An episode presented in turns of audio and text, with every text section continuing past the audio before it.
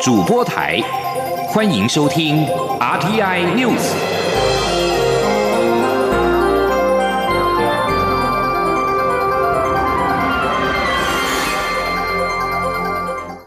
听众朋友您好，欢迎收听这节央广主播台提供给您的 RTI News，我是张顺祥。对于中国国台办批评总统跟行政院长，陆委会表示，蔡总统阐述台湾民主成就，北京无权智慧。苏院长所言也是事实，陆方始终无法理解台湾民意，动辄以武力威吓，对此深感遗憾。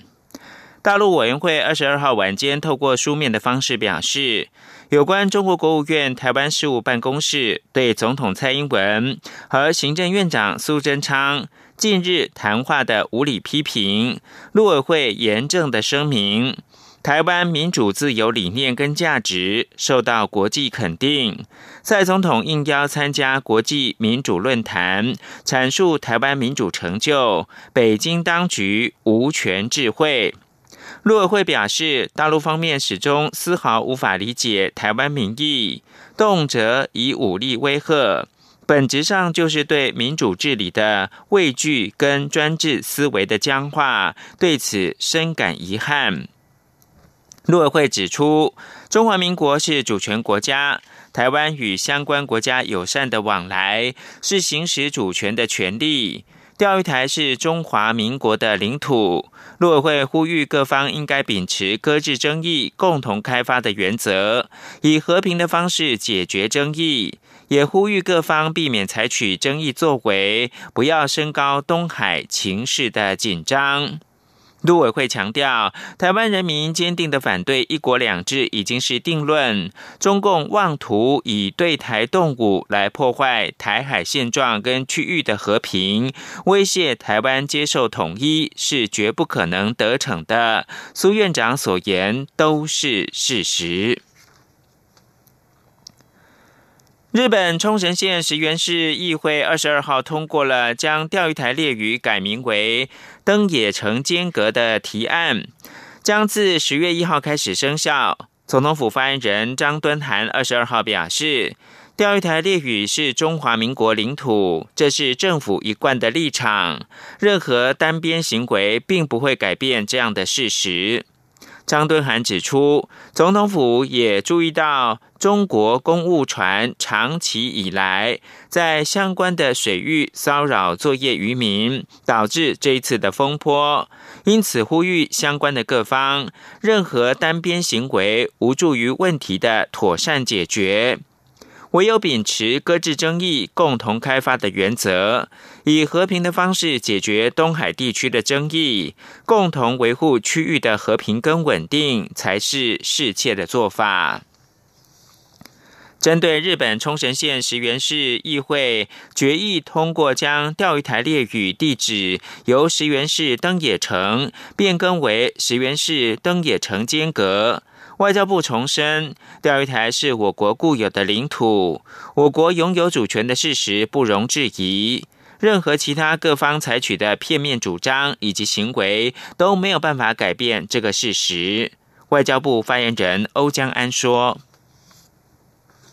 外交部我们已经透过了外交管道向日方表示遗憾以及严正的抗议。外交部我们强调，我国政府一贯坚持我国拥有钓鱼台列屿的主权。”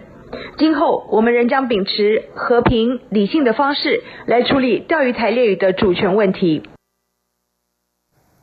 外交部再次呼吁日方理性克制，切勿以片面的举动干扰我国对钓鱼台列屿的主权，避免影响到东海稳定和平以及台日友好关系。而宜兰县长林姿妙则是重申，县府跟中央悉守护主权、护渔权的态度不变，绝不能够让中华民国的主权跟渔民的生计受到伤害。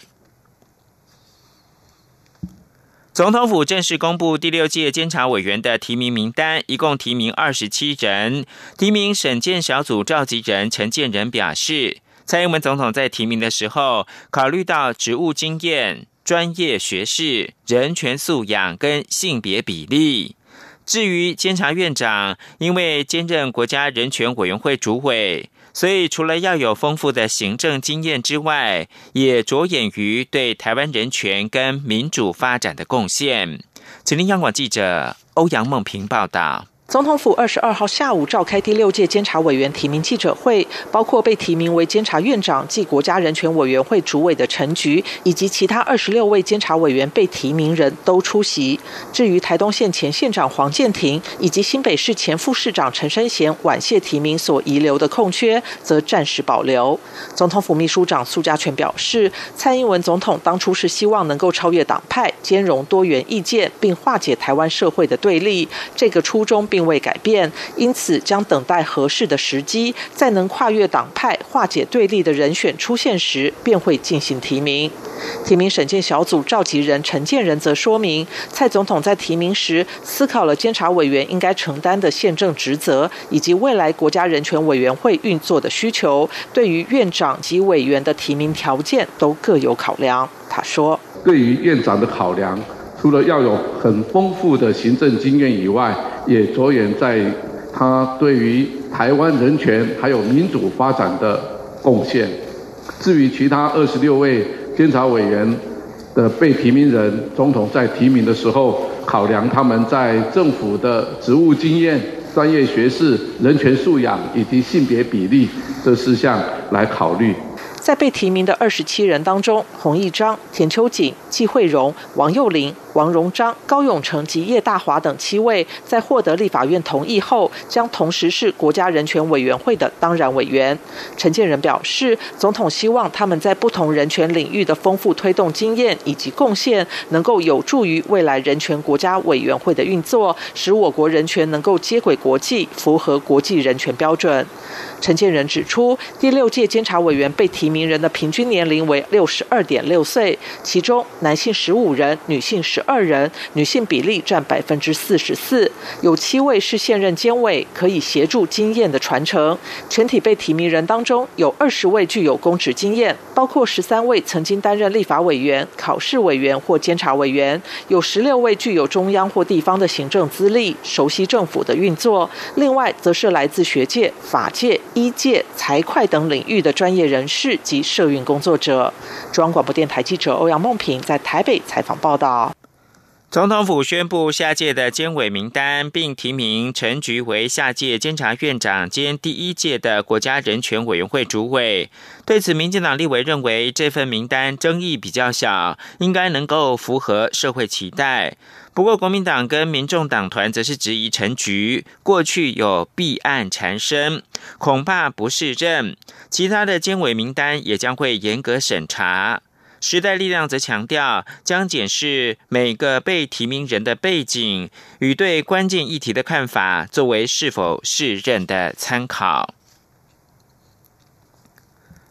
总统府公布第六届监察委员提名名单，总统府的前秘书长陈菊被提名为监察院长及国家人权委员会的主委。陈菊表示，监察院的工作必须要超越党派、超然公正，因此若这项提名获得了立法院同意，他将会辞去所有的政党职务，并且退出政党。欧阳梦平报道。总统府二十二号下午召开第六届监察委员提名记者会，被提名为第六届监察院长暨第一届国家人权委员会主任委员的陈菊，在记者会致辞时，首先感谢蔡英文总统对他的信任与肯定。陈菊表示，他了解台湾社会长期以来对监察院的定位及功能有许多不同意见，但在上届立法院修订监察院组织法，同时三读通过监察院国家人权委员会组织法后，未来的监察院将进入。崭新的历史性阶段，他指出，由国家设立保障及促进人权的专责机构，已经是世界重要的潮流。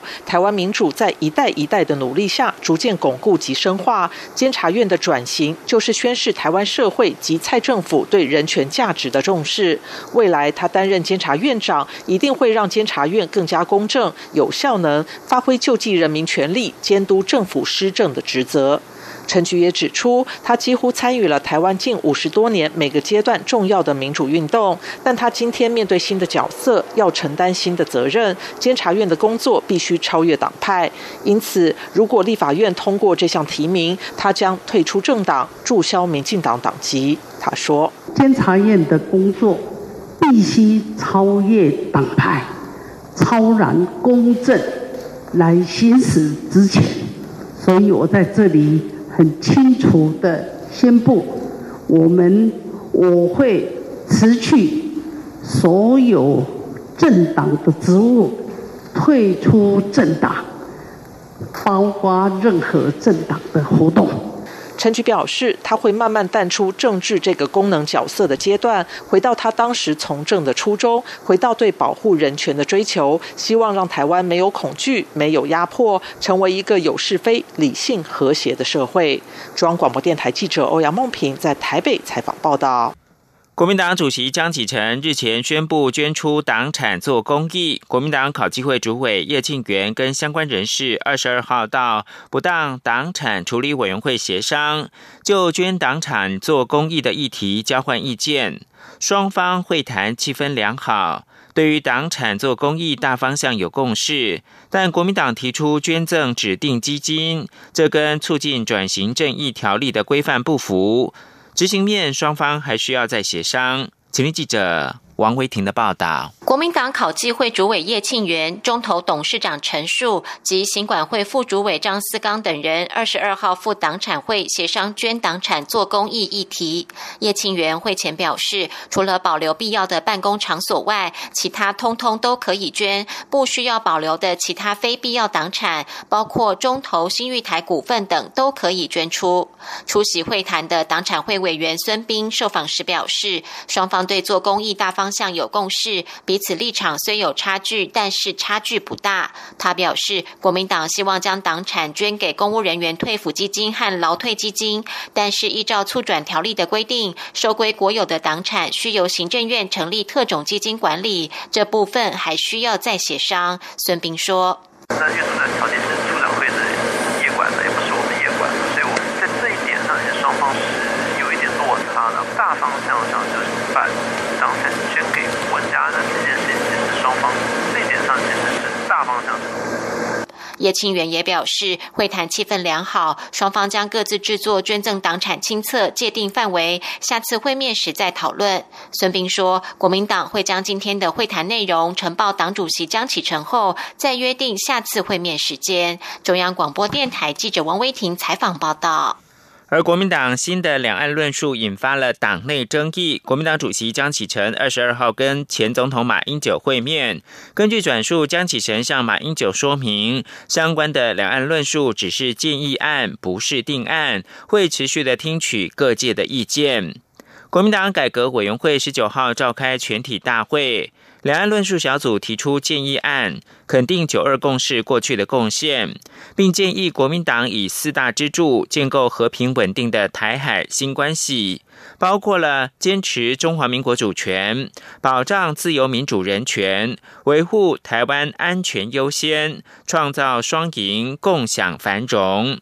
但党内有人忧心，国民党将抛弃九二共识。外传前总统马英九跟前副总统吴敦义都有不满。前主席洪秀柱二十二号深夜也透过脸书表示，虽然国民党已经是完全在野了。但身为创建中华民国的政党，对于捍卫中华民国的宪法，有着无可回避的责任。一个政党若一昧的考量选票，不顾政党的理念跟中心思想，终将会被扫入历史。若国民党不敢谈一个中国，也不敢谈统一，那九二共识就是解放。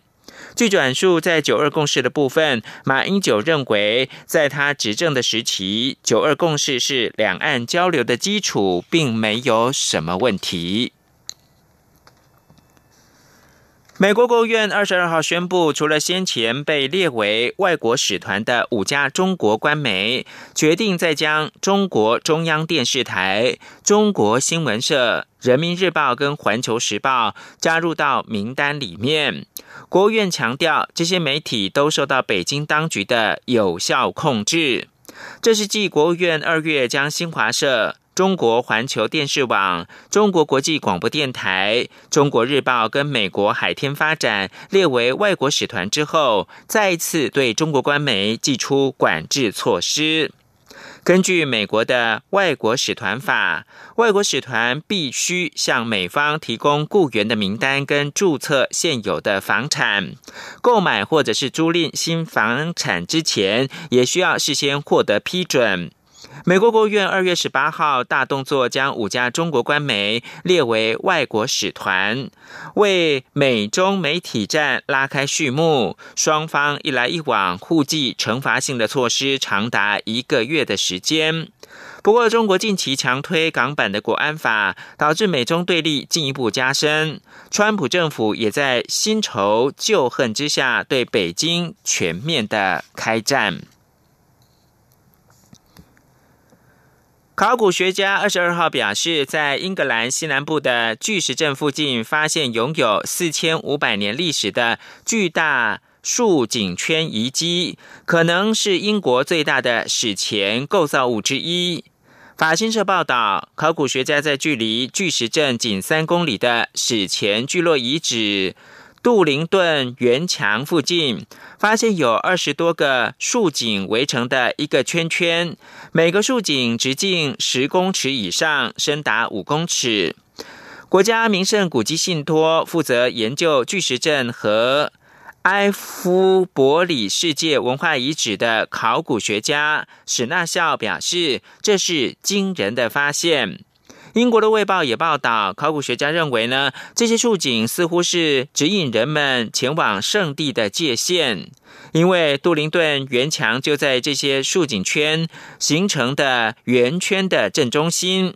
这个新发现可以回溯到新石器时代，当时英国开始出现农业，也是巨石阵等大型结构物发展的时代。这里是中央广播电台。我是陈向红医师。现阶段国内疫情趋缓，鼓励民众可以适当的走出户外踏青或运动，提高免疫力。进行户外活动时，随时保持手部的干净，使用肥皂洗手或制备酒精干洗手。在户外通风良好的场地，也要适当维持社交距离。建议随时携带毛巾，避免直接用手触摸眼、口、鼻。户外活动回家后，请尽快换上干净的衣服。有政府，请安心。资讯由机关署提供。现在是台湾时间清晨的六点四十七分，又过了三十秒。我是张顺祥，继续提供新闻。总统府在二十二号宣布第六届监察委员提名人选，民进党立法院党团也同步的提请立法院在六月二十九到七月二十二号召开临时会，预计要处理的是监察院考试院、国家通讯传播委员会人事同意权等案。而立法院长游锡坤也向朝野各党团发出了开会通知，邀集朝野党团在今天二十三号下午协商临时会的相关事宜。随着监委名单出炉之后，民进党立委柯建明、郑运鹏、钟嘉宾等六十人二十二号提案，建请立法院召开临时会。严拟审议考试院、监察院以及国家通讯传播委员会的人事同意权，跟前瞻预算的相关审核，以及农田水利法的草案、国民参与刑事审判法等重大议案，而华航护照证明的公决案也将在临时会当中处理。不过，在野党团日前分别主张，临时会应该要列入完善港人庇护机制的《港澳关系条例》修法、纾困特别条例发给每个人新台币六千元的振兴奖励金、矿业法修宪案跟钓鱼台主权的朝野共同声明。朝野对于临时会议程旗舰不小，还有待朝野协商来凝聚共识。财经焦点。热浪持续的席卷全台，台电统计二十二号尖峰用电量冲高到三千六百六十二点七万瓦，再度刷新今年用电以及历年六月的新高纪录。备转容量率仍然是守在百分之十以上。台电也预估今天二十三号跟明天两天的用电量有机会再飙高，甚至上看到三千七百万瓦。知情人士表示，随着用电量逐步逼近到今年预估的尖峰用电量，台电会师供需的情形、机组情况，启用台中火力电厂二号跟三号机来稳定供电。而且因为呢前置作业需要时间，因此现在开始到七月的上旬都有可能启动。记者谢嘉欣的报道。二十二号，由于实际气温比上周预估还要高，在热累积效应发威下，全台用电量超乎预期。台电二十二号统计，本日尖峰用电出现在下午一点五十九分，达到三千六百六十二点七万千瓦，再破今年以来还有历年六月的用电记录。不过，本日备转容量率仍有百分之十点五一，供电灯号仍亮出充裕的绿灯。台电预估，明后天若没有午后雷阵雨，热累积效应持续，尖峰用电量甚至可能成长至三千七百万千瓦。不过，二十五号起适逢端午四天连假，按照过去经验，用电量可望减缓。台电中央调度间郑有才说：“基本上，如果是这个天气状况不变的话，会落在明天或是后天，那会甚至因为今天已经是创我们今年的用电的一个新高。如果说状况一样的话，那明天、后天甚至也会再再创今年的一个用电新高。至于台中火力电厂二号、三号机的启用时机，台电过去不断强调需视供需情形、机组情况来适时安排加入供电。如今用电量节节攀升，不断创新高，还步步逼近先前预估七月中旬才会出现的今年尖峰用电量三千七百九十一万千瓦。外界也关注两部机组是否已接近启用时机。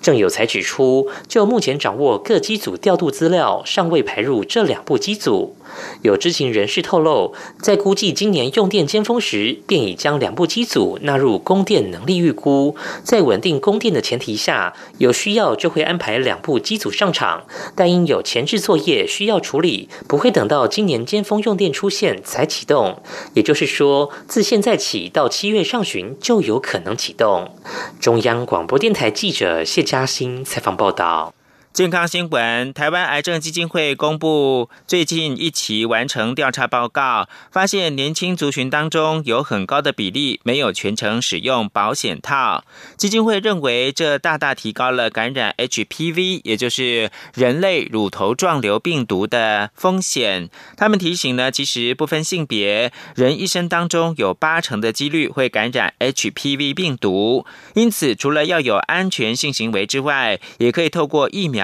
积极的预防。记者郑祥云、肖兆平报道。用嘻哈节奏带入 HPV 疫苗，饶舌歌手屁孩跟水水青春洋溢的表演风格，就是要提醒年轻人，这病毒非同小可。这是因为台湾癌症基金会二十二号公布最新调查报告，发现有三成三的民众是在没有感情基础下有性行为，其中以十九岁到三十五岁的比例最高，且当中更有七成受访民众没有全程使用保险套，无疑让自己。增加感染 HPV 病毒风险。台癌基金会副执行长蔡丽娟进一步表示，虽然调查显示女性比男性对 HPV 有更正确的预防认知，但是却还有八成四的女性因为不知道该咨询哪一科、不喜欢进入诊间、羞于开口、自觉年轻等原因没有接种疫苗。但其实要预防 HPV 病毒，男女都应该要接受疫苗。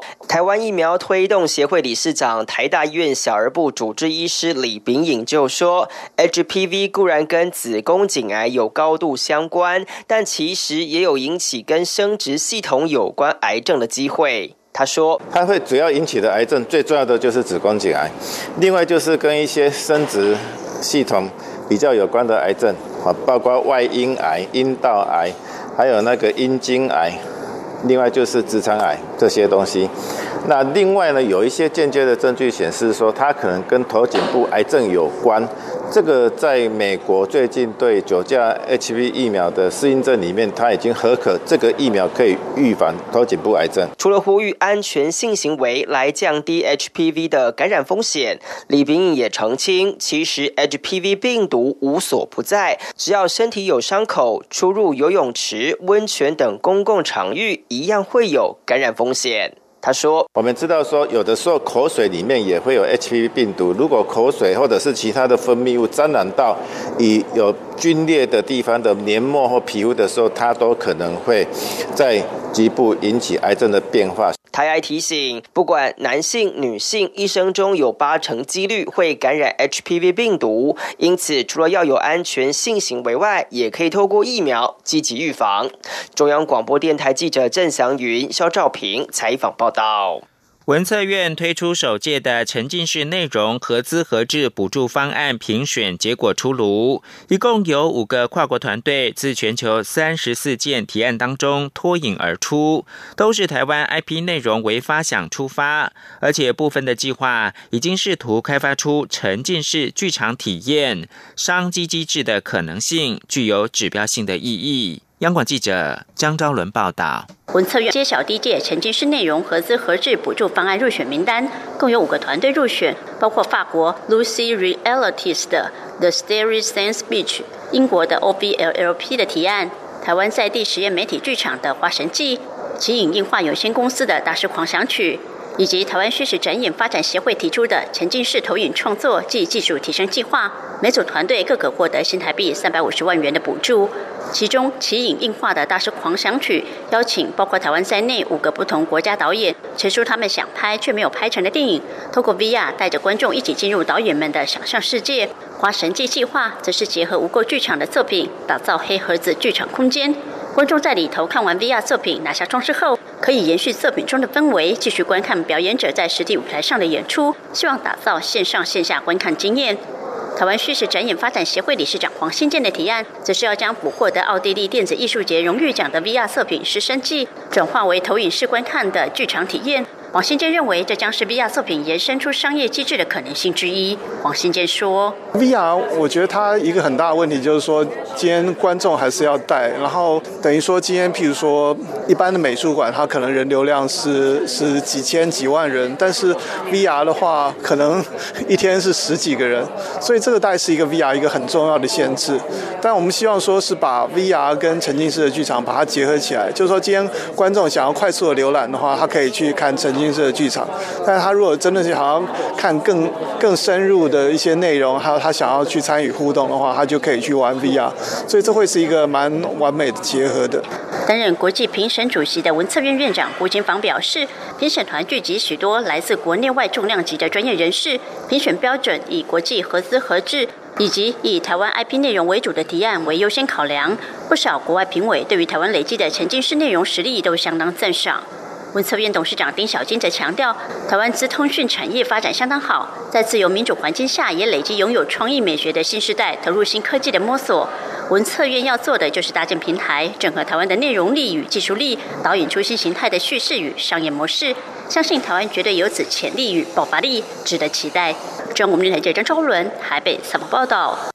国际新闻：世界卫生组织秘书长谭德赛二十二号表示，二零一九冠状病毒疾病全球病例近九百万。近期的研究显示。地塞米松可以作为治疗方法，全球需求激增，但强调只能够用在呃重症的患者，而且是严密的临床监督之下。英国的专家最近研究发现，便宜的类固醇地塞米松可以拯救感染 COVID-19 重症者的性命。WHO 说明呢，根据研究单位所分享的初步研究的结果，地塞米松可以降低使用呼吸器病人将近三分之一的死亡率。对于需要供氧的病人，可以降低五分之一的死亡率。